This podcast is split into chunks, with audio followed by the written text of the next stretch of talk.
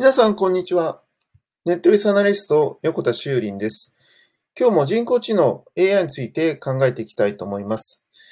またですね、Amazon から面白いニュースが入ってきたので紹介したいと思うんですけど、え Amazon のですね、Alexa という、え音声 AI がありますが、この中にですね、Alexa ハンチェスというですね、えものがあるんですね。これ何かというとですね、あの、要はですね、えー、自分がやってることに関して命令をするとですね、命令に答えてくれるっていうことではなくて、その先にですね、予測をしてくれるっていうものだそうですね。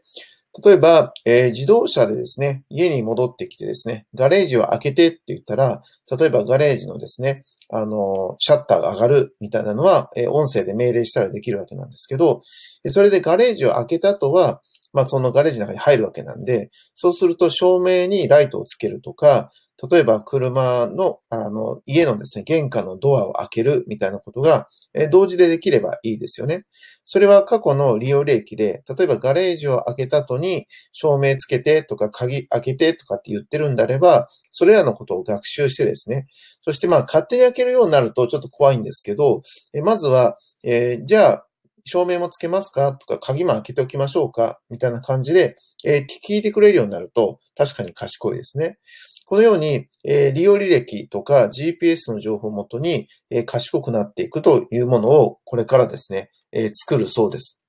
まあ、簡単に言ってしまえば、気が利くということですよね。え気が利くっていうことは、え人間が、え得意としているものだと思っていたんですけど、えこれらのものは、過去の人生経験に基づいてですね、えー、どのぐらいそれを覚えてるか、で、そのパターンっていうのをどのぐらい新しいパターンに当てめることができるかっていうことが、えー、気が利くっていうことなんですよね。なので、この辺は実は人間よりもロボットの方が、えー、記憶力が良くて、そして過去のパターンを計算して出してくることができるので、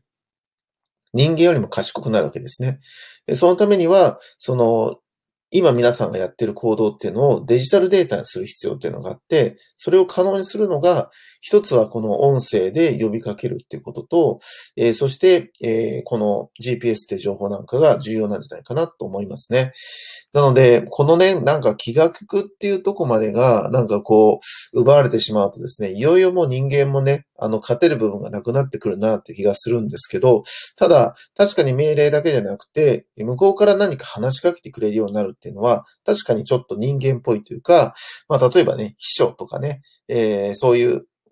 あの、感じになってきますよね。えー、非常に注目かなって気がしています。ネットベースアナリスト、横田修林でした。ありがとうございました。